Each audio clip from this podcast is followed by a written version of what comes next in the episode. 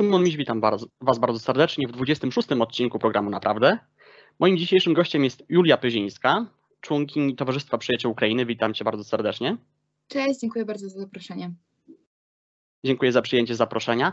Tym bardziej, że w sumie jesteś, tak, że tak powiem, blisko na linii frontu pomocy, bo jesteś z Dębicy, także no to jest blisko granicy polsko-ukraińskiej. I tak też no, dalej rozmawiając o Ukrainie, chciałbym Cię zapytać, jak to wygląda też tak z perspektywy właśnie osoby, która tak blisko pomaga Ukraińcom, no bo jednak tam podejrzewam, że jest dosyć dużo tych Ukraińców jeszcze gdzieś w ogóle w całym Podkarpaciu, więc na pewno macie dużo roboty.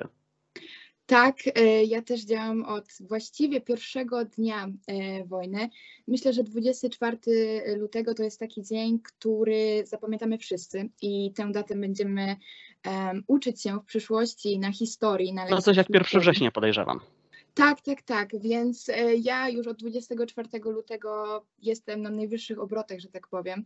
E, I początkowo działałam sama, e, natomiast teraz już działam jako wolontariuszka właśnie Towarzystwa Przyjaciół Ukrainy. I początkowo stworzyłam taką mm, mm, grupę z kierowcami. I właśnie koordynowałam te wszystkie działania. W pierwsze dni było tych zgłoszeń bardzo, bardzo dużo. Więc jeździliśmy, tak naprawdę kierowcy jeździli w głąb Ukrainy i, i jakoś koordynowaliśmy działania, aby e, wydostać ludzi chociażby na tę granicę e, polsko-ukraińską. E, więc to było dość ciężkie, natomiast śmialiśmy się, że my załatwiamy cuda od 20 minut, więc jak najbardziej się to udawało. Mm, więc jeśli chodzi o transport, to działam tak naprawdę z tym do teraz, ale jak wiadomo, e, na początku trzeba było działać spontanicznie, teraz już to działa lepiej, bo jest e, wszystko zorganizowane. No i oprócz tego działamy tutaj lokalnie. Mam wrażenie, że zbiórki, taśma klejąca i kartony to są trzy słowa, które nadużywałam w ostatnim miesiącu, bo tych zbiórek było mm, dość dużo, czy to właśnie w szkole, czy to z jakichś projektów e, i tak dalej, i tak dalej. Więc e, zbiórki to taki clue ostatniego miesiąca. E, również zorganizowaliśmy takie spotkanie integracyjno-informacyjne e, dla osób z Ukrainy. E, wyszło to dość całkiem dobrze i już w sobotę jest drugie takie spotkanie, więc chętnych było dużo. Też były władze lokalne e, obecne na tym spotkaniu, jak i również osoby z Urzędu Pracy, więc było to dosyć pomocne dla osób, które właśnie przybyły do nas tutaj z Ukrainy i być może nie rozumieją do końca polskiego, e, ale też nie rozumieją troszkę zasad i prawa panującego w Polsce. E, I również tutaj z panią radną gminy Dębica stworzyłyśmy taką grupę na Facebooku, e, w której mm, osoby, które oferują pomoc, łączą się właśnie z osobami, które tej pomocy potrzebują. I powiem, że e, tutaj działa to doskonale. Naprawdę dzieje się w tej grupie magia, e, więc jak najbardziej jestem dosyć dumna z tego, że to tak e, działa do teraz. E, no i tutaj działamy również z burmistrzem miasta Dębicy. Tutaj naprawdę pomoc jest realna. Jest stworzona nawet taka hala obok urzędu miasta właśnie z tak naprawdę wszystkim. I tam osoby które tej pomocy potrzebują, mogą się zgłaszać, ale również przychodzić i e, zabierać, co tak naprawdę potrzebują, więc tutaj działamy na wielu polach, na wielu płaszczyznach e, i muszę powiedzieć, że mobilizacja jest naprawdę ogromna. To dobrze. I ogólnie też y, tak patrząc na to wszystko, to ta mobilizacja wygląda tak, że raczej to wy młodzi pomagacie, czy jednak tutaj nie ma ograniczeń wiekowych, jednak, że tam i osoby starsze i tam w średnim wieku też pomagają? Oj, muszę powiedzieć, że tak naprawdę w pomoc są zaangażowani wszyscy.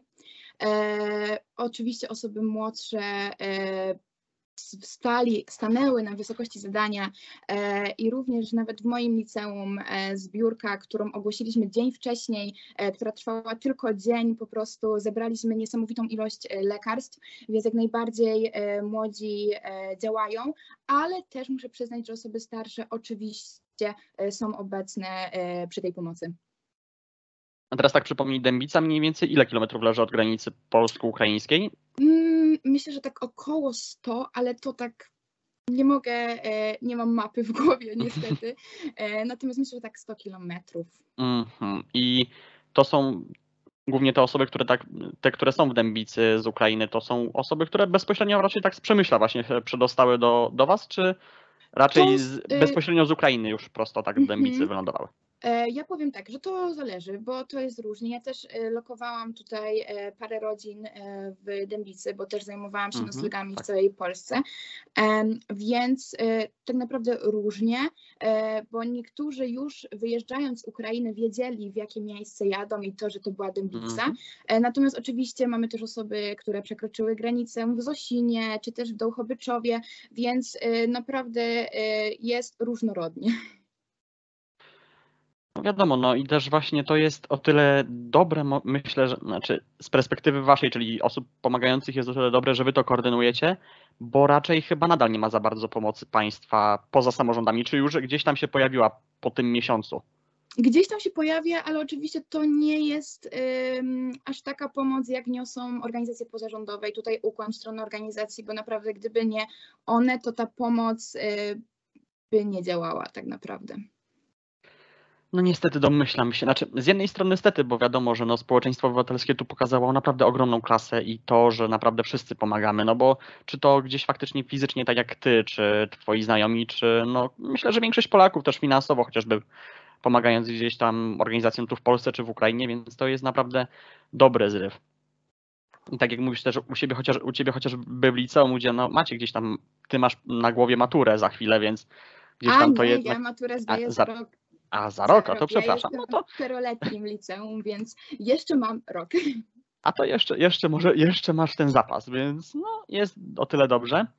No ale ogólnie, no na pewno też ci, którzy, no wiadomo, no ty miałaś chociażby teraz olimpiadę, za co ci też gratuluję tutaj publicznie, Tak, że zostałaś bardzo. laureatką, także jednak no miałaś co robić, tak i że w ogóle przy tej pomocy oczywiście Ukraińcom, że jednak udało ci się jeszcze tam osiągnąć sukces, także tym bardziej gratuluję. Tak, e, przygotowania były dosyć utrudnione, e, to muszę e, powiedzieć, bo dużo rzeczy się nawarstwiło naraz, ale na szczęście się udało i teraz mogę się już bardziej skupić na właśnie tej pomocy dla Ukrainy. A u ciebie w liceum ogólnie dużo jest osób z Ukrainy, czy tak raczej Muszę standardowo? stwierdzić, że e, u mnie w liceum aktualnie, z tego co się orientuję, nie ma żadnej osoby z Ukrainy. E, Natomiast wiem, że e, w szkołach średnich w Dębicy już te osoby się pojawiają powoli, bo ja też muszę zaznaczyć, że dużo osób, które właśnie przybyły tutaj do Polski, korzystają z nauki zdalnej, która jest prowadzona w Ukrainie. Więc to też trzeba zaznaczyć, że taka nauka działa i z niej naprawdę dużo osób korzysta, bo właściwie te rodziny, które e, tutaj e, przetransportowałam z Ukrainy, ja mam z nimi kontakt do teraz e, i właśnie większość osób, które do szkoły uczęszczają w Ukrainie, mm, to też tam mają lekcje zdalne. No to na pewno, no tym bardziej w tych miejscowościach, gdzie jednak ten internet podejrzewam, że jest, bo też ostatnio, tak jak nie wiem, czy widziałaś, też miałem odcinek z Darią Korsak, która właśnie mówiła na ostatnim live'ie u siebie, że ona ma znowu odwrotnie, bo ona studiuje na UMCS-ie, więc ona za bardzo też nie ma jak, bo często ma przerwy w dostawach i, problemy z internetem, wiadomo, łącz, łączność i tak dalej, więc ona ma utrudniony dostęp, ale fakt faktem mogłaby spokojnie studiować też yy, w UMCS-ie, będąc w Odessie, także no. Tak, jak wiadomo, ta nauka zdalna to nie jest taka nauka jak stacjonarnie, ale tu jest też taki plus, że em, osoby i młodzież mogą uczęszczać i stacjonarnie w Polsce do szkół i też uczyć się zdalnie. Wiadomo, że to jest ciężkie do połączenia, e, ale znam takie osoby, które też to robią e, i to praktykują, więc e, no tutaj można, że tak powiem, jest duże pole do wyboru. No szczególnie te starsze roczniki, bo podejrzewam, że, te, że ci młodsi pewnie jednak opierają się głównie na tym polskim systemie. No niestety nie tak zbytnio idealnym, bo jeżeli słyszymy, że po, jeżeli Ukraińcy mają zdawać polską maturę i polski egzamin ós- ósmoklasisty, to to nie jest za dobre. Tak, ja w ogóle jak to usłyszałam, to troszkę się przeraziłam. E, Jak wiadomo, może nie wiadomo, nie wszyscy wiedzą, ale tutaj powiem, że CK ogłosiło, że polecenia będą w języku ukraińskim, ale to nie zmienia faktu, że treść zadań e, i całe, cały cel zadania będzie w języku polskim i z treści też e, no, z języka polskiego. E, więc dla mnie to jest troszkę przerażające. Mm, Natomiast no ja wiem, że te e, osoby muszą się wdrożyć w polski system edukacji, ale boję się, że one są e, wrzucone troszkę na głęboką wodę e, do takiego systemu, który no umówmy się nie działa zbytnio doskonale. Więc tutaj mam lekkie obawy, może nawet nie lekkie, ale duże, więc no zobaczymy jak to będzie, natomiast troszkę się obawiam. No chyba myślę, że my wszyscy się obawiamy, bo jednak nie oszukujmy się, no o ile podejrzewam, że no litery tutaj te nasze yy, łacińskie, no pewnie większość znano, bo angielskiego się przecież, angielskiego się przecież uczą, ale no jeśli chodzi o treść polską, no to na przykład jeżeli z języka polskiego mieliby gdzieś tam pana Tadeusza, no to to już będzie bardzo trudne. E, tak, i ja wiem, że niektórzy mogą tłumaczyć, że polski, ukraiński jest bardzo podobnym językiem, ale nic bardziej mylnego. E, ja na swoim e, doświadczeniu wiem, że te, te języki się znacznie różnią i wiadomo, że osoby, które mieszkały gdzieś przy granicy z Polską, to ten polski jakkolwiek umieją, natomiast to nie jest taki poziom, aby pisać egzamin, czy to maturalny, czy to ósmoklasisty.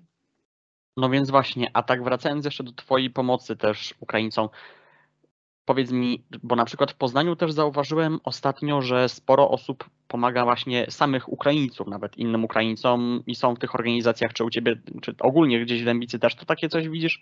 Ma takie coś miejsce, że jednak Ukraińcy, którzy już są od na przykład do dłuższego czasu w Polsce, to też pomagają? Oj, tak, tak, tak. E, nawet ze mną współpracowała jedna pani, która już w Dębicy mieszka tak naprawdę od pięciu lat e, i też starała się pomóc, e, czy to nawet w dogadaniu się, bo jak wiadomo, no tak jak już wspomniałam, z tym językiem i z tą barierą językową był troszkę problem. E, więc jak najbardziej ta pomoc e, istnieje i też mam wrażenie, że wśród właśnie osób pochodzących z Ukrainy jest taka solidarność e, i to widać wszędzie, ale też nie tylko właśnie z osobami z Ukrainy, bo ta solidarność istnieje i to widać już od ponad miesiąca. Tak jak już wspomniałam, ta mobilizacja jest ogromna, więc jestem naprawdę do tej pory pod wrażeniem. I to jest budujące i miejmy nadzieję, że to jak najdłużej potrwa, bo jednak też już się dosyć mocno, mocno słyszę też. Mam wrażenie, że jednak właśnie chyba od roczników starszych od nas, że jednak, że oni się boją, że później co to będzie, że przecież jak ta wojna potrwa, nie daj Boże, rok czy dwa na przykład, no to przecież też nie będą ich tak długo utrzymywać i tak dalej, ale myślę, że jednak dużo będzie takich ofert pracy jednak dla tych Ukraińców, no bo nie oszukujmy się też, o ile Polaków tam jest około tam teraz chyba 5% bezrobocia, to i tak jest sporo miejsc pracy, które są nieobsadzone przez Polaków, bo po prostu no, nie wykonują Polacy. To jest tak samo jak właśnie jak Polacy wyjeżdżający na zachód, czy do Niemiec, y, do Niemiec na przykład na szparagi, Niemcy tam się nie kwapią. Czy do Wielkiej Brytanii na zmywach też tam się Anglicy nie kwapią przecież. Więc tak samo myślę, że tak samo będzie w Polsce, więc te osoby będą miały gdzie znaleźć pracę. A i też mam takie wrażenie, nie wiem czy też tak to widzisz też u siebie, jednak tu z perspektywy wielkopolskiej też tak wiadomo, tej przedsiębiorczej, tak się mówi zawsze, wiadomo, ta wielkopolska przedsiębiorcza, to jednak, że mam wrażenie, że sami Ukraińcy będą chcieli zakładać te firmy, mając też na uwadze to, że zostaną tutaj trochę dłużej. Znaczy ja troszkę mam e, dwie wizje, bo z jednej strony ja widzę już bardzo wiele ofert pracy dla e, Ukraińców i e, ja też widzę, że osoby, które tutaj przybyły do nas z Ukrainy chcą pracować i są do tego chętni, ale z drugiej strony też wiem, że dużo osób już teraz chce wrócić do swojego domu, chce wrócić do swoich obowiązków normalnych i no też mam taką sytuację, że jutro rodzina zdecydowała się wrócić do Ukrainy, więc mam tu też takie dwie perspektywy i z jednej strony wiem, że niektórzy którzy będą chcieli tu zostać, ale z drugiej strony wiem, że e, chcą jak najszybciej wrócić do swojego domu, do swoich obowiązków i do swojego takiego otoczenia, e, w, do, w którym do tej pory mieszkali. Więc tutaj mam takie właśnie dwie perspektywy. No więc właśnie, no bo też jednak, no nie oszukujmy się, też widać, że wojna Putinowi na szczęście nie idzie, więc niektórzy Ukraińcy mogą mieć też nadzieję, widząc też z perspektywy tutaj polskich mediów, że jednak no, jest nadzieja na szybki koniec tej wojny. Oby. I też tak właśnie, jak właśnie rozmawiasz pewnie z tymi y, Ukraińcami, jak oni faktycznie widzą tę wojnę, no bo nie, nie będę pytał oczywiście o ten, no bo podejrzewam, że każdy do, w stosunku do Putina powtarza te same słowa, które mogliśmy słyszeć, czy to z ust Andrzeja Seweryna, czy chociażby z ust tych żołnierzy bohaterskich z Wyspy Węży. Także no, o to cię dokładnie nie pytam, ale jak myślisz, czy oni właśnie widzą tę wizję, że ta wojna może się szybko skończyć, liczą na to, że wojna może się szybko skończyć, czy jednak mają to na uwadze, że ta wojna może trochę potrwać? Ja powiem tak, to w zależności e, z kim rozmawiam, bo niektóre osoby, które pochodzą z terenu, gdzie ta wojna była gdzieś tam zawsze z tyłu głowy, to jak najbardziej troszkę wiedzieli, że to kiedyś nadejdzie, ale nie sądzili, że to w takim momencie będzie. Ale wszyscy, z którymi rozmawiam, raczej liczą, że to jak najszybciej się skończy.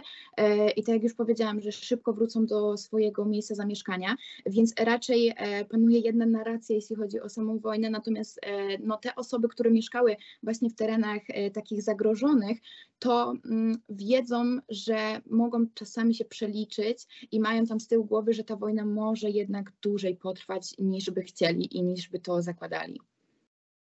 A też na przykład e, rozmawiasz z nimi o tym, że na przykład obawiają się, że ta wojna może dotrzeć do Polski, czy raczej jest tutaj spokój o, na przykład o NATO właśnie, że jednak jeżeli już Ukrainie nie pomoże NATO, to jednak Polsce już tak. E, To znaczy, początkowo było troszkę e, obaw, jeśli chodzi o Polskę.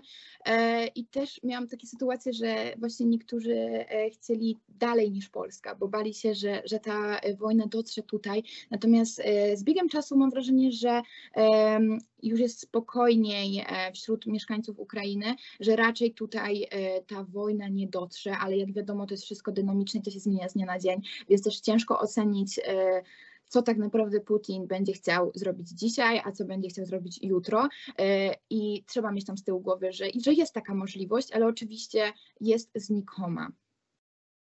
No więc właśnie, no to jest to, że nikt nie siedzi w głowie Putina i tak naprawdę możemy się spodziewać po nim wszystkiego. Oby nie najgorszego, chociaż już pokazał, że chce zapisać się w historii świata tak jak jego koledzy Hitler i Stalin, no ale Oby, oby to się wszystko szybko skończyło e, i wszystko wróciło, że tak powiem, do normalności, chociaż wiadomo, że to będzie nowa normalność, bo e, no, niektórzy tak naprawdę nie będą mogli wrócić do swojego domu. E, również miałam teraz ostatnio taką sytuację, że straciłam kontakt przez dwa tygodnie z jedną dziewczyną, więc już po prostu wyobrażam sobie najgo- najgorsze, szczególnie, że mieszkała w Mariupolu. E, Natomiast e, no, dostałam tylko taką informację, że została ewakuowana, natomiast z jej domu nie zostało tak naprawdę nic.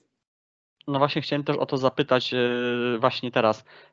Czy poza tą, tą historią znasz na przykład takie historie osób, które już są na przykład w Polsce, że oni wiedzą, że ich już domu nie ma, że nie mają tak naprawdę do czego, czego wracać, czy raczej jeszcze mają gdzieś tam informację, że ich dom stoi? Tak, większość osób ma do czego na razie wrócić, w sensie ma takie informacje przynajmniej od sąsiadów, którzy zostali na miejscu. E, No natomiast są już pojedyncze informacje, że, że nie będą mieli do czego wrócić. E, No i tu jest właśnie przykład e, tej mojej znajomej, która tak naprawdę no, została ewakuowana w ostatnim momencie, bo jak wiadomo, tam Mariupol jest bardzo doszczętnie zniszczony. I już wie, że no nie ma po prostu do czego wrócić. No niestety, no Mariupol jest już zniszczony nawet bardziej niż Warszawa w 1945 roku, więc no niestety, no, to są na pewno tragedie ludzkie, które no, będą ciągnęły się za wszystkimi lata, latami.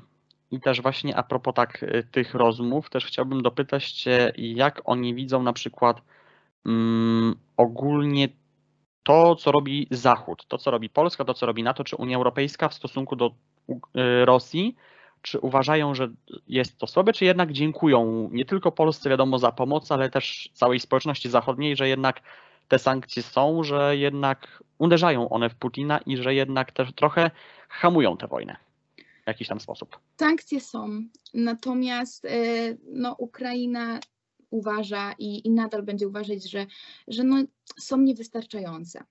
I że Zachód reaguje, ale niewystarczająco. I jak najbardziej e, Ukraińcy są wdzięczni i Ukrainki są wdzięczni e, Polsce, ale też tak naprawdę całemu Zachodowi, bo e, my też już powoli e, lokujemy osoby z Ukrainy nie tylko w Polsce, bo jak wiadomo Polska ma też e, ograniczone zasoby, więc e, czy to Niemcy, czy to Włochy, czy to Francja, e, więc tutaj jest solidarność i jest taka wdzięczność oczywiście, natomiast e, no, większość jednak uważa, że Zachód robi za mało. No to jest akurat fakt, chociaż no te memy wszystkie, chociażby z prezydentem Macronem i fotowoltaiką do Putina, to też, znaczy, Wiadomo, no humorem też można walczyć. To jest akurat dobre, że jeszcze, że żyjemy w takich czasach, gdzie humor jednak też walczy. Tak jakby, Oj. chociaż ta, tak jakby chociaż ta historia też y, z tą bab, babcią, która poczęstowała żołnierzy pasztecikami z dodatkiem, więc Tak, tak, tak. To są takie historie, e, w których czasami można się tak uśmiechnąć przez łzy, tak naprawdę. tak. I też to myślę, że samych Ukraińców gdzieś tam to podbudowuje, bo jednak widzą, że są, że praktycznie wszyscy walczą, że nie tylko żołnierze, ale też nawet takie osoby, takie osoby jak właśnie starsze kobiety, które normalnie by nie poszły na front, ale jednak walczą Ja myślę, że y, też ich podbudowuje to, że jednak już walczą ponad miesiąc, e, a wszyscy im dawali parę dni, więc to już jest, e, no ogrom, ogromnie to widać. No właśnie, no i tym bardziej, że to jest taka właśnie, no też często chyba się porównuje, nie wiem jak sami Ukraińcy to porównują, ale właśnie do II wojny światowej, gdzie no Warszawa przecież się poddała po właśnie niecałym miesiącu, niecałym ponad miesiąc, trochę ponad miesiącu, bo tam był to 5 października przecież, więc miesiąc i pięć dni. Także no i tak już jest lepiej. No tak, to jest taki, mam wrażenie, najgorszy koszmar e, XXI wieku i to nigdy nie powinno się wydarzyć e, w Europie. W dwa- w 2022 roku to nie powinno się wydarzyć, że moi znajomi e, uciekają z kraju, a, a ich rodzeństwo rodzi się w bunkrach. No, dla mnie to jest nie do pomyślenia i zawsze dla mnie gdzieś wojna e, z lekcji historii była takim okresem najgorszym i największym takim koszmarem. I ja w ogóle tak sobie teraz przypomniałam, że mm, ja mam wrażenie, że właśnie ten taki mój lęk i, i niepokój przerodziłam w tą pomoc e, i dlatego myślę, że też tak pomagam, bo jednak ten cały swój strach właśnie e, włożyłam w tę pomoc. No więc właśnie to jest bardzo, bardzo szlachetne z twojej strony, a powiedz mi, ty miałaś taki moment przez ten trochę ponad miesiąc, że musiałaś powiedzieć, dobrze, ten jeden dzień pozwalam sobie mieć taki dzień dla siebie, bo już mam tego dosyć, żeby tak po prostu odpocząć chociażby mentalnie od tego wszystkiego? Oj, y, było ciężko, y, jest ciężko. y, Znaczy, początki były najgorsze, bo jak, naj, jak wiadomo, chce się pomóc jak największej ilości osób i gdy na przykład dzwoni do ciebie mama, która jest zapłakana i prosi cię o pomoc, no to jak najbardziej nie da się odmówić. E, Natomiast e, próbowałam mieć taką przerwę e, i na początku było to ciężkie, ale później już troszkę złapałam taki balans i teraz już wiem, kiedy mogę, kiedy nie. Więc już teraz jest lepiej, ale no jak wiadomo, wszyscy się uczymy tej sytuacji, bo nikt jeszcze z nas, przynajmniej mam taką wrażenie, no nie był e, w sytuacji wojny, więc e, my też uczyliśmy się pomagać od początku i uczyliśmy się sami też dbać o siebie, bo to jest bardzo ważne. I też miałam duże grono wsparcia osób, które gdzieś tam czuwało nade mną, że Julka, czas na przerwę. No to jest jednak, wiadomo, że ta przerwa gdzieś tam jest, wiadomo, potrzebna. No też wiadomo, każdy musi mierzyć siły na zamiary, bo jeżeli ktoś ma siły, no to oczywiście, że chce pomagać. Ale tak jak mówisz, no my jesteśmy tak naprawdę pierwszym pokoleniem, no do mnie, bo jestem rocznik 97, więc wiadomo, te 10 kolejnych lat jeszcze wstecz, jakby można patrzeć gdzieś tam, że no my nie pamiętamy nawet stanu, my nawet nie żyliśmy w stanie wojennym. No ja pamiętam końcówkę lat 90., która dopiero była tymi gdzieś przemianami dobre były, by- były gdzieś te przemiany i jeszcze pamiętam czasy, kiedy nie było Unii Europejskiej w Polsce, więc no było inaczej, ale to już wiadomo była wolna Polska. Ale tak jak mówisz, no wszyscy się tego uczymy, nie tylko Ukraińcy, ale nawet myślę, że cały Zachód się uczy. Nawet czasami mam wrażenie, że takie kraje jak Holandia, myślę, że oni się uczą jeszcze bardziej niż my, bo oni tak naprawdę wojnę pamiętają jeszcze dopiero z II wojny światowej, gdzie my mieliśmy jednak cały i, i komunizm i stan wojenny, więc my to mamy trochę bardziej na świeżo, no ale fakt faktem, że to jest lekcja dla nas wszystkich. No ja urodziłam się akurat w roku, e, w którym do Unii wstąpiliśmy, więc e, na szczęście ja mam e, takie doświadczenie, że, że już żyję w tej takiej Polsce, która jest znana jako europejska. Mm, No i takich doświadczeń jeszcze nie miałam i, i miałam nadzieję, że, że nie będę mieć, no ale jednak się pomyliłam. No właśnie, a propos Twojego rocznika urodzenia Unii Europejskiej, tak, trochę, za, trochę jakby tak wejdę w ten temat Unii Europejskiej, bo mimo wszystko, mimo że mamy tę wojnę, mimo że te pieniądze byłyby nam potrzebne, ale nadal nie mamy pieniędzy chociażby z Krajowego Planu, z krajowego planu Odbudowy, z fun- z Funduszu Odbudowy Unii Europejskiej, bo nadal gdzieś jest tam to zaparcie, żeby jednak nie. I tak jak właśnie to powiedział też profesor y, marszałek Tomasz Grodzki, że jednak No pomijając oczywiście też trochę wchodząc jeszcze w ten wątek ukrai ukraiński, że jednak dalej przyjmujemy ciężarówki, wysyłamy je do, Białoru do Białorusi, do Rosji i że I właśnie przez i pali, no i bierzemy paliwo przecież dalej, chociaż tutaj premier Morawiecki się zapowiedział, że jednak coś się w, tym, w tej kwestii zmieni, chociaż wiadomo, że ja jego słowa też trzeba brać. spokojna, bo tutaj jeszcze słowa, a czyny to tu jest jeszcze duża różnica i duża e, odległość. No właśnie, no też, też racja oczywiście. I to, że akurat dzisiaj nagrywamy 1 kwietnia, czyli w Prima Aprilis, Prima Aprilis, emisja będzie 4 kwietnia, także już po.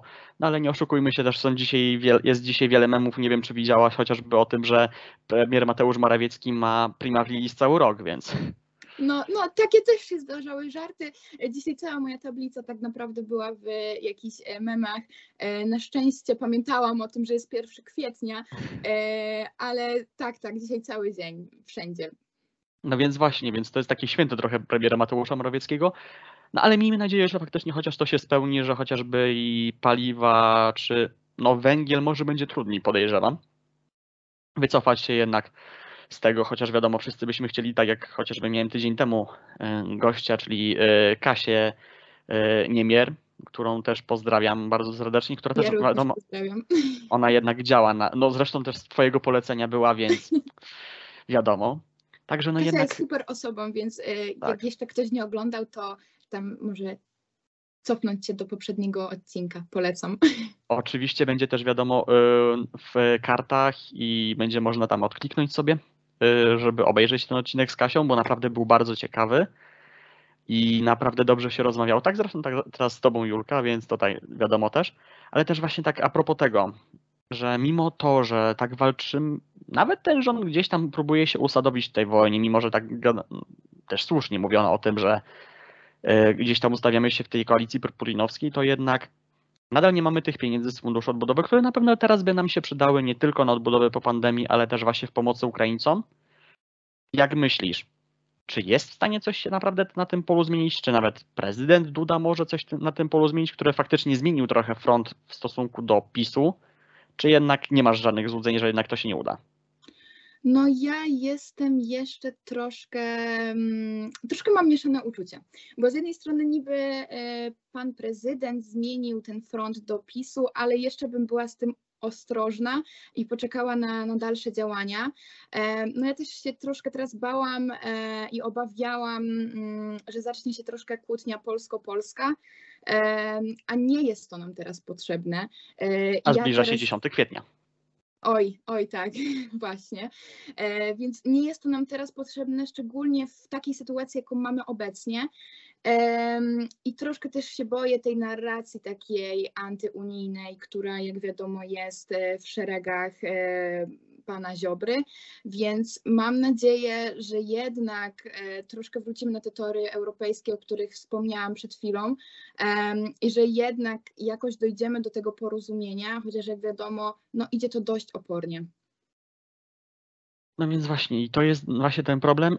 I też no nie oszukujmy się, że jeżeli Zbigniew Ziobro wyleci z tego rządu albo sam wyjdzie, no to, to oznaczać będzie przedterminowe wybory, no bo PiS raczej z, ze 180 paroma posłami rządzić nie będzie. No chyba, że też wy, wykruszy trochę ziobrystów, tak jak to zrobił z Gowinowcami, chociaż tutaj raczej jednak oni są bardziej skupieni wokół Ziobry niż byli Gowinowcy wokół Gowina, więc tutaj może mieć PiS trudniej, no ale tak czy siak Tak, 200 chociaż posłów może mieć różne. Różne rzeczy się już działy, e, więc e, powinniśmy być tak naprawdę przygotowani na wszystko.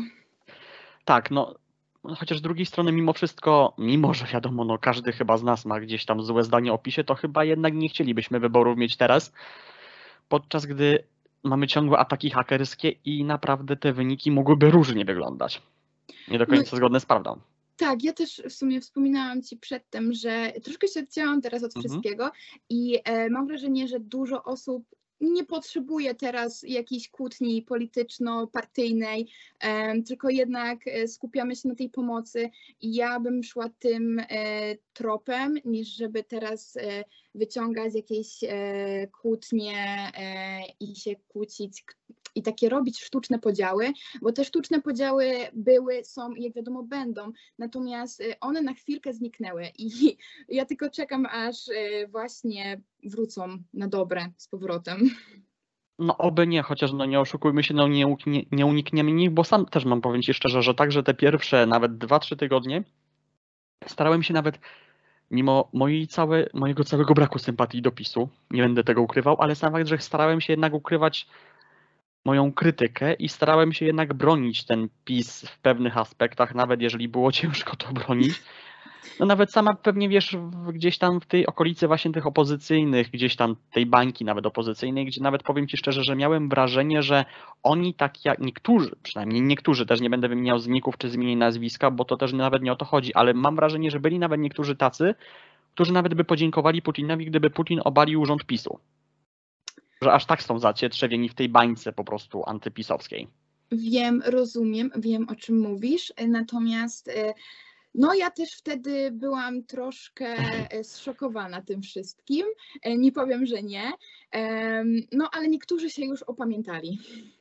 No więc właśnie mam wrażenie, że chyba się w, ka w każdej ze stron gdzieś tam opamiętali, opamiętali ci ludzie, bo jednak no mimo wszystko mamy wojnę u, u granic, więc mimo że mówię, no podziały zostaną i tak dalej, że jednak każdy będzie popierał kogoś innego i będziemy uważali dalej, że jednak PiS robi źle, no bo robi źle, no bo też nie dostajemy pieniędzy, wiadomo, z Unii Europejskiej i słusznie, bo też nie powinniśmy dostawać, bo jest wojna, a powinniśmy, wiadomo, działać praworządnie, to jednak no powinniśmy umieć ważyć słowa, bo tego, o tym chyba zapomnieliśmy przez ostatnie lata, że tyle się właśnie mówiło o i po, i po morderstwie Pawła Adamowicza, czy nawet wcześniej, czy po Smoleńsku, jakby zapomnieliśmy o takiej właśnie, o tych słowach, które faktycznie nas wszystkich jednoczą i tak naprawdę trochę z przekąsem możemy powiedzieć, że to właśnie nasi sąsiedzi Ukraińcy przecież nas trochę jakby zjednoczyli na tę chwilę, więc gdzieś tam jest tak, ja nadzieja jeszcze. W ogóle powiedzieć, że ja nie pamiętam takiej sytuacji, w której e, byli aż tak wszyscy zjednoczeni e, i to powiem też na swoim przykładzie, że ja miałam takie sytuacje, e, gdzie osoby, z którymi może nie darzyłam się sympatią do tej pory, współpracowałam przez ostatni miesiąc i to tak współpracowałam naprawdę na takim polu, że e, godzina druga w nocy i odbierałam telefony i wspólnie pomagaliśmy, więc e, tutaj te podziały, tak jak już powiedziałam, na chwilkę zniknęły i no nie pamiętam takiego zjednoczenia, e, więc to było coś naprawdę, co podziwiałam i co nadal w sumie podziwiam i, i jestem pod wrażeniem. Znaczy ja ci powiem tak, ja pamiętam jedyne takie zjednoczenie i ty masz prawo nie pamiętać, bo miałaś wtedy roczek, więc... tak, przy okazji tak. śmierci Jana Pawła II. Akurat to wtedy jeszcze takie pamiętam, że było to zjednoczenie, gdzie przecież nawet są te obrazki, gdzie chociażby na ten tydzień kibice Wisły, Kraku, Wisły Kraków i Krakowi się nawet zjednoczyli na tę chwilę. Tak, to bardziej znam z opowieści, tak. e, zdjęć, które gdzieś są, e, niż bardziej z mojej pamięci. Natomiast mm -hmm. kojarzę takie sytuacje. Mm -hmm. No bo wiadomo, no Smoleńsk to nie oszukujmy się, tam było trochę, była, to, była ta jedność, ale już wiadomo, było to podgryzanie pomału i tak samo ja było ze śmiercią Pawła Domowicza. że jeśli chodzi o Smoleńsk, była jedność, e, natomiast ona nie trwała długo. I, no i tak, tam na pewno nie było tak długo jak e, aktualnie, no co wiadomo, jest na razie miesiąc, ale mam wrażenie, że ze Smoleńskim było chyba nawet krócej. Ale nie, tak, nie to, jestem... to było, i tak, sam, tak samo było ze śmiercią Jana Pawła II. To trwało do, pogrze, do pogrzebu, czy do końca żałoby narodowej i był koniec. I tak samo trochę nawet było i ze śmiercią Pawła Adamu, i z morderstwem Pawła Adamowicza, że to też Chociaż tam ja faktycznie było to podgryzanie. Tam, tam było jeszcze chyba troszkę nawet e, mhm. szybciej niż, niż e, do pogrzebu.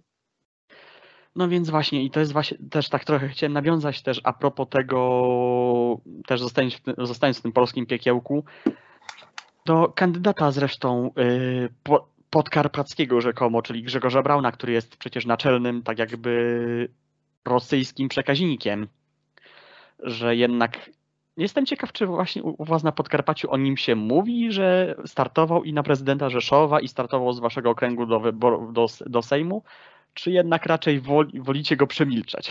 Ja powiem tak. E, tego co pamiętam, on startował, e, znaczy jego biuro poselskie jest w Rzeszowie i e, ja mam tak 40 kilometrów do Rzeszowa, więc tutaj raczej się nie mówi o Braunie, albo przynajmniej w moich okręgach może żyje w jakiejś takiej bańce.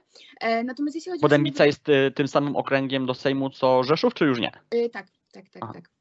Mhm. I jeśli chodzi o wybory prezydenckie y, Rzeszowa, e, no to ja też byłam mm, może nie jakoś bardzo blisko, ale śledziłam to na bieżąco i byłam w miarę na, bie na bieżąco z tym wszystkim, e, więc dla mnie to był to nie był kandydat odpowiedni.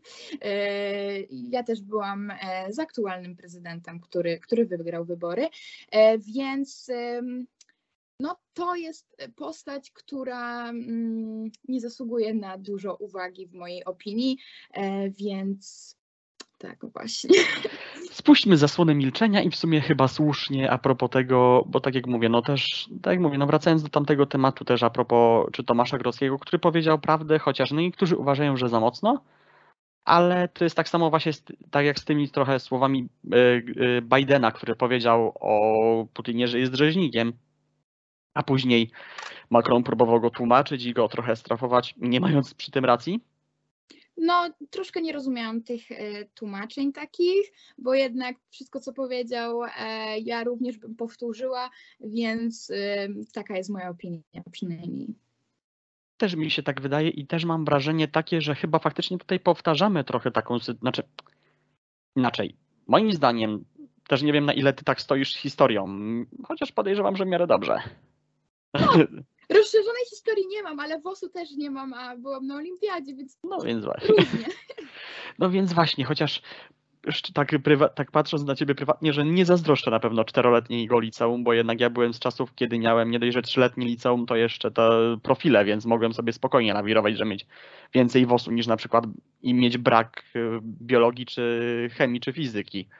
Więc to na pewno nie nie powiem, że to było troszkę e, skomplikowane, gdy chciałam się uczyć WOS-u, a jednak miałam jakieś biologii, e, lekcje biologii, fizyki czy chemii, e, plus to, że matura za rok to będzie niemałe wyzwanie. Nie wiem, ile jesteś z tym na bieżąco, natomiast to, jakie mamy aktualnie wymagania i jak będzie wyglądać nasza matura, to też no, mogłabym dużo na ten temat mówić. To umówmy się tak, że za rok cię na pewno zaproszę przed maturą i opowiesz, jak, to, jak te przygotowania wyglądają, bo na pewno o tym możemy pogadać, podejrzewam, że i nawet z dwugodzinnym odcinkiem. Oj, tak, tak, tak. Ale też a propos tej historii, właśnie tak wracając, to mam wrażenie, że mimo wszystko politycy europejscy się trochę faktycznie nauczyli od tej II wojny światowej, że jednak tak jak faktycznie Francja i Wielka Brytania nie zareagowały poza wypowiedzeniem wojny Hitlerowi, tak teraz jednak mamy do czynienia z taką realną pomocą. No wiadomo, że nie wysyłaniem wojsk, no bo to by oznaczało trzecią wojnę światową, a tego chyba nikt nie chce poza chyba, poza chyba Putinem. Tak na dobrą sprawę, bo chyba on tylko tego chce, chociaż chyba się boi, na szczęście. Chociaż tego. Ale sam fakt, że jednak mam wrażenie, że po prostu trochę się tego nauczyli, nauczył ten Zachód, że jednak pomagamy i wysyłamy pewne rzeczy jednak Ukrainie i pomagamy w tym. My też przez co mamy różne historie, tak jak właśnie oprócz tej babuszki słynnej, tak jak mamy yy, podkradanie traktorem czołgów, czy Romowie, którzy kradną czołgi. Więc no Tak, to były takie piękne historie w tym wszystkim, tak powiem. tak. I te, i te piękne memy a propos tego, jak y, y, mały czołg chowający się pod wodą przed traktorami ukraińskimi, żeby nie zostać złapany, czytała Krystyna Czubówna. Tak, tak, tak, dokładnie. Ale no właśnie, y, czy też, też masz takie wrażenie, tak obserwując gdzieś tam, to wiadomo, no, te- też mówisz, że nie masz tak dużo czasu, ale chociażby nawet z perspektywy tym, którym pomaga, że jednak faktycznie odrobiliśmy jako Europa te lekcje sprzed właśnie tych 80 lat, że jednak mamy więcej, że mimo, że wiadomo, że jest dużo do zrobienia, bo jednak niektórzy politycy, no chociażby tak jak Scholz, czy no już nie mówiąc o Orbanie, który mam nadzieję, że już gdy będzie ten odcinek e, emitowany, że już będzie przeszłością dla Węgrów, to jednak, że odrobiliśmy te lekcje. To znaczy, ja mam e, wrażenie, że e, jednak mimo wszystko państwa europejskie się zjednoczyły. I też mam wrażenie, że Putin nie spodziewał się sankcji, e, które jednak są, istnieją e, i może nie miał em, nadziei, że do tego dojdzie, e, ale też nie spodziewał się, że, że takie coś się wydarzy i że to naprawdę realnie będzie mieć miejsce. Więc e, tutaj jak najbardziej mogę się z tym zgodzić. No, pomijając już właśnie Węgry, no jak wiadomo, sytuacja wygląda em, no niezbyt dobrze, natomiast no oby się to wszystko pozmieniało. No tak jak mówię, mam nadzieję, że jak już będzie ten odcinek emitowany, to że już faktycznie premier Orban nie będzie premierem Orbanem, tylko będzie już byłym premierem Orbanem, że jednak, Oby.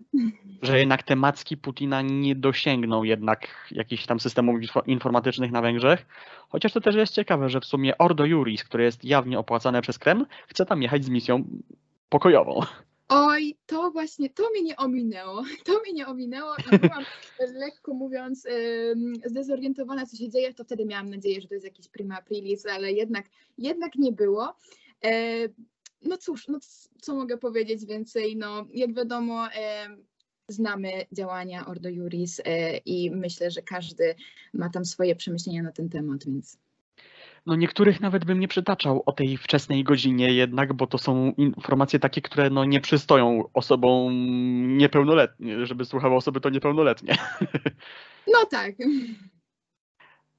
Więc no, ale sam, ale sam fakt, że dla mnie też było to o tyle ciekawe, że po prostu Ordo Juris, które jest organizacją opłacaną przez Kreml, krytykowało OBWE, którego, którego obecnie szefem jest Zbigniew Rau, który też jest gdzieś tam związany, co prawda nie z Kremlem, ale z tego co pamiętam, jest dosyć blisko związany chociażby z, ze środowiskiem Rydzyka, więc też blisko powiązanego trochę chyba z Ordo Juris, chociaż nie mam pojęcia, czy oni są podz- podzieleni, czy nie. Oj, tutaj są takie już powiązania, y, że naprawdę nie jeden Sherlock by się pogubił. E, tak jak już przed chwilą wspomniałam, że e, tak naprawdę powinniśmy być przygotowani na wszystko i to jest kolejny dowód na to.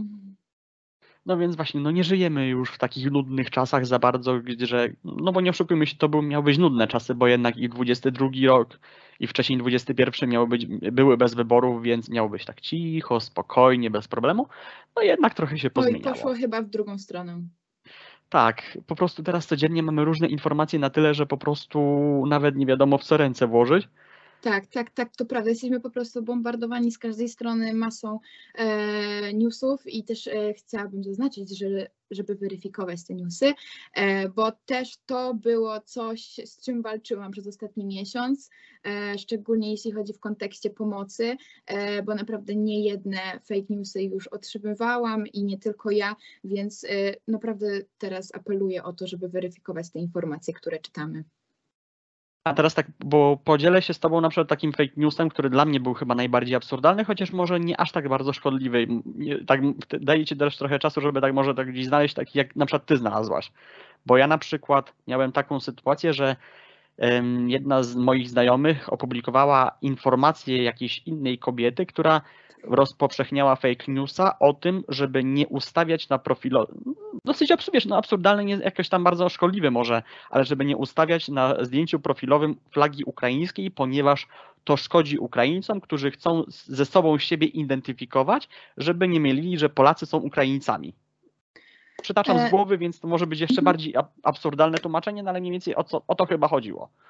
To znaczy, ja y, bardzo y, obawiałam się, że zacznie się kłótnia polsko-polska, gdy pojawiły się różne fake newsy e, na temat e, agresywnych Ukraińców. E, Wszyscy raczej kojarzymy tę historię, e, Mhm. więc ja wtedy troszkę się przeraziłam pod takim względem, że jednak ta pomoc zaraz, zaraz przestanie istnieć. I były takie, moment, były takie momenty, w których te fake newsy po prostu były z każdej strony. Na Twitterze też był wysyp po prostu informacji, które były kopiuj wklej e, z różnych kont i my to staraliśmy się weryfikować i dopytywać, no okej, ale kim jest ta ciotka, e, kuzynki, babci i tak dalej, i tak dalej. Mhm. No i na wszystko nie było dowodów. E, więc to jak najbardziej potwierdza, mm, że żyjemy troszkę w świecie dezinformacji i naprawdę apeluję o to, żeby weryfikować jednak te informacje, bo wiadomo, że niektóre to były aż absurdalne, żeby tutaj przytaczać, ale niektóre były takie, gdzie dało się w, je, w nie uwierzyć i e, często do mnie znajomi pisali, że ej Julka, czy to prawda? No i się okazywało, że to nie jest prawda, więc e, jak najbardziej tutaj trzeba uważać z tym. No więc właśnie, bo nawet na samym początku wojny, już pierwszego, pierwsze godziny wojny były takie, że pamiętam, że nawet wśród kierowców Orlenu, bo mam gdzieś tam takie dojścia, że znam takie, też znam osoby pracujące na stacjach paliw, to były takie osoby, że nawet kierowcy y, ciężarówek y, z paliwem Orlenu mówili, że nie będzie dostaw przez jakiś czas paliw, bo przez wojnę i tak dalej, więc oni nawet to rozpowszechniali, nie wiedząc w sumie, czy to mieli informacje, znaczy no prawdopodobnie mieli informacje z samego Orlenu, tylko oni sami wyczytali w internecie i oni jako kierowcy nie zweryfikowali tego u swojego źródła. Co Oj, prawda to- wiadomo, źródło obajtkowe nie jest zbyt wy- y, prawdomówne, no ale pod tym względem akurat chyba no, nie ryzykowaliby złej reputacji dla siebie. Z, tymi, z tym paliwem to, to w ogóle była jakaś abstrakcyjna historia. E, Ja też wtedy koordynowałam transportami, więc dla mnie to było coś nie do pomyślenia, szczególnie e, jak miałam sytuację, że ktoś, na przykład kierowca, wyjeżdżał e, w głąb Ukrainy i nagle nie miał gdzie zatankować e, i później przez całą noc na przykład miałam informację, że musiał odliczać, musiał liczyć, kiedy wyłączać, kiedy włączać, bo naprawdę były takie miejsca, gdzie 150 km od granicy nie było nigdzie paliwa, e, więc e, naprawdę to była sytuacja ekstremalna e, i były takie sytuacje, gdzie trzeba było mm, karnistrami po prostu do, doprowadzać to paliwo, ale na szczęście no to już mamy za sobą i, i oby takie sytuacje nie wróciły. No więc właśnie, oby już takich sytuacji nie było, oby jednak te fake newsy, bo a propos właśnie tego, że no miejmy chyba wszyscy nadzieję, że po zmianie ministra edukacji, że jednak chociażby ed, właśnie edukacja informacyjna będzie w szkołach, bo nawet mówię, nawet ja kończąc liceum w 2016 roku, zdając maturę w 2016 roku, już wtedy czułem, że jednak bardzo to jest potrzebne, żeby chyba jednak nawet nie tylko w liceum, ale już od podstawówki, żeby ta edukacja e, antyfake newsowa, taka in, informacyjna, czy nawet już pomijając wiadomo edukację ekonomiczną, bo ona też kuleje w polskim społeczeństwie, żeby ona jednak była w szkołach, bo o ile nie uratujemy już tych roczników, bo mam wrażenie, tak jak już to często w odcinkach powtarzam, że największy problem chyba mamy z, tym, z tymi rocznikami między 30 a 40 rokiem życia, że tam są najbardziej osoby podatne na te fake newsy, bo one korzystają już z internetu, ale nie weszły jeszcze w tę erę gdzieś tam edukacji w szkole na, na na ten temat, że jednak nie sięgnęły tej edukacji informacyjnej, tej antyfake newsowej i łykają te fake newsy, ale żeby właśnie to młode pokolenie wyciągać z tych fake newsów, bo no nie oszukujmy się, no może nie ty, czy może nie twoi rówieśnicy, ale młodsze pokolenie podejrzewam, że może być podatne na te wszystkie kłamstwa. To znaczy, ja powiem tak, e, rzeczywiście brakuje w szkole takiej edukacji na temat weryfikowania informacji i tutaj dużą rolę sprawują organizacje pozarządowe. No właśnie. E, i jak najbardziej po raz kolejny ukłon w stronę organizacji pozarządowych, natomiast no jak wiadomo wchodzi Lex Czarnek, znaczy wraca do gry tak naprawdę i jeśli nie będzie tej edukacji chociażby nawet właśnie z tych organizacji pozarządowych, no to nie, nie wróżę dobrej przyszłości. No więc właśnie to może, tego się możemy obawiać, chociaż miejmy nadzieję, że jednak pani prezydentowa, która zaczęła ostatnio też więcej mówić po siedmiu latach, która jednak zaczęła się częściej odzywać, to jednak, że też tutaj będzie tą blokującą tę ustawę. No ja mam nadzieję, już jedno weto było i mam nadzieję, że jednak to Lex Czarny gdzieś zostanie zapomniane i, i nie wróci em, już tak bardziej, że tak powiem, e, i że gdzieś zostanie w naszej pamięci, że takie coś było, ale jednak nie weszło, więc tego się trzymajmy. No i że sam minister Czarnek będzie przeszłością i co najwyżej wspomnieniem z ostatniego meczu Polska-Szwecja, gdzie balowali razem z Kurskim i z Bortniczukiem. Oj, to tego, tego nie widziałam. A to żałuj, gdy była druga bramka dla Polski, to po prostu Jacek Kurski, Kamil Bortniczuk i Przemysław Czarnek ściskali się z radości w loży VIP. To, to muszę to nadrobić w takim razie. to polecam. I teraz tak na koniec w sumie daję Ci takie trochę pole do popisu. Co byś chciała powiedzieć też a propos Ukrainy, czy a propos też polskiej polityki? To bez, znaczy, dobrze by było trochę tak też może tak gdzieś pozytyw, gdzie by, że- żeby znaleźć jakiś pozytyw może tej pomocy waszej, co jeszcze na przykład jest potrzebne, o, co jest na przykład też potrzebne jeszcze wam, czego szukacie przy pomocy Ukraińcom. Po prostu daję ci teraz tak, y, pole do popisu, y, możesz mówić co chcesz, masz antenę dla siebie. Okej, ja bym w ogóle zaczęła od tego, że ja bardzo, bardzo wszystkim dziękuję za tę solidarność i za to zaangażowanie, bo już to powtarzałam tysiąc razy tutaj, ale naprawdę jestem pod ogromnym wrażeniem tego, co aktualnie się dzieje w Polsce, ale też na świecie. E, I ta mobilizacja jest przeogromna. I ja tu widzę same pozytywy tak naprawdę e, tego, jak e, Polacy reagują na sytuację e, na wojnie, która dzieje się e, aktualnie w Ukrainie, więc ja tutaj ukłony Szapoba chciałabym podziękować organizacjom, ale też posłom, posłankom, senatorom, wojewodom, samorządom, którzy tak naprawdę współpracowali ze mną, ale nie tylko ze mną w ostatnim miesiącu i tutaj naprawdę wykazali się taką jednością i jednak pozostawieniem tych podziałów gdzieś tam obok i skupieniu się na tym, E, co mamy aktualnie e, do zrobienia i co jest najważniejsze tak naprawdę, bo nie ma nic ważniejszego niż e, ludzkie życie, więc tutaj przeogromne podziękowania. E, jeśli chodzi o e, co teraz potrzebujemy, to tak jak już wspomniałam, weryfikowanie informacji, bo mam wrażenie, że teraz też będzie e, lekka wojna, już się troszkę dzieje taka wojna w Polsce, jeśli chodzi o pomoc dla Ukraińców, bo już gdzieś zaczynamy słyszeć jakieś komentarze o tym, że osoby z Ukrainy dostają za dużo pomocy, czy to... Nie chcą pracować. Tak, nawet darmowe bilety były też dużą przeszkodą, e, więc e, proszę o weryfikowanie tych informacji. No jeśli możemy, to to działajmy. Jeśli mamy takie możliwości, to jak najbardziej, jeśli nie mamy akurat możliwości pomóc y, przy zbiórce, tak po prostu e, będąc czy sortując jakieś rzeczy, to mamy wiele organizacji pozarządowych, na które możemy wpłacić dowolną kwotę i tak naprawdę tutaj powtarzam, że każda złotówka ma znaczenie. Ja też polecam Towarzystwo Przyjaciół Ukrainy, bo aktualnie e, uruchomiło e, taki call center, gdzie można tak naprawdę załatwić wszystko i tutaj też apel, jeśli znacie osoby z Ukrainy, które potrzebują jakiejś pomocy, to jak najbardziej można się zgłaszać do Towarzystwa Przyjaciół Ukrainy, bo zrobimy wszystko, aby, aby pomóc.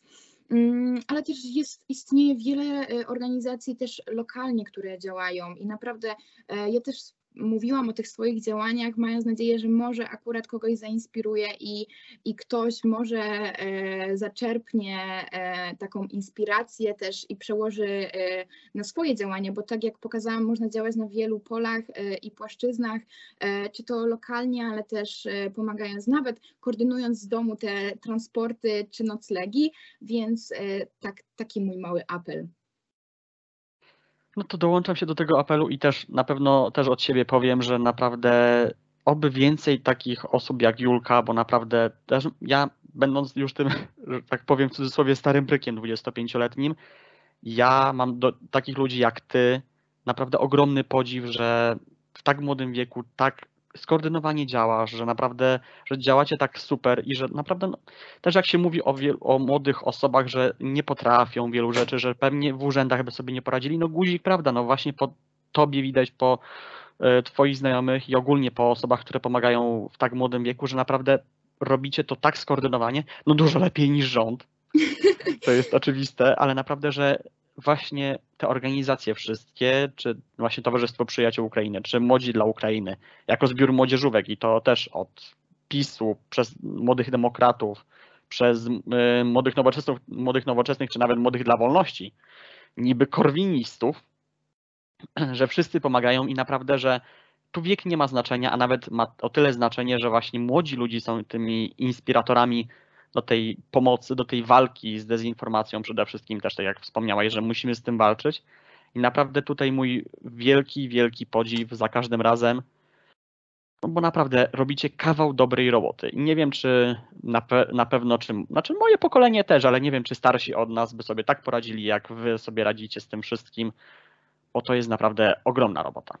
Dziękuję bardzo. E, bardzo miło to słyszeć. I ja jeszcze na koniec chciałabym powiedzieć, bo przypomniały mi się takie słowa, które powiedział Jan Kasia ostatnio w widoku z K2, że e, pojawiają się zarzuty, że istnieje taka moda na pomaganie. I ja też tym się zgadzam, że jeśli ta moda naprawdę się też przekłada na realne działanie, na realną pomoc, to ona jak najbardziej może istnieć e, i po prostu pomagajmy realnie, nie tylko słowami, bo to naprawdę, naprawdę sprawia też ogromną radość samemu sobie.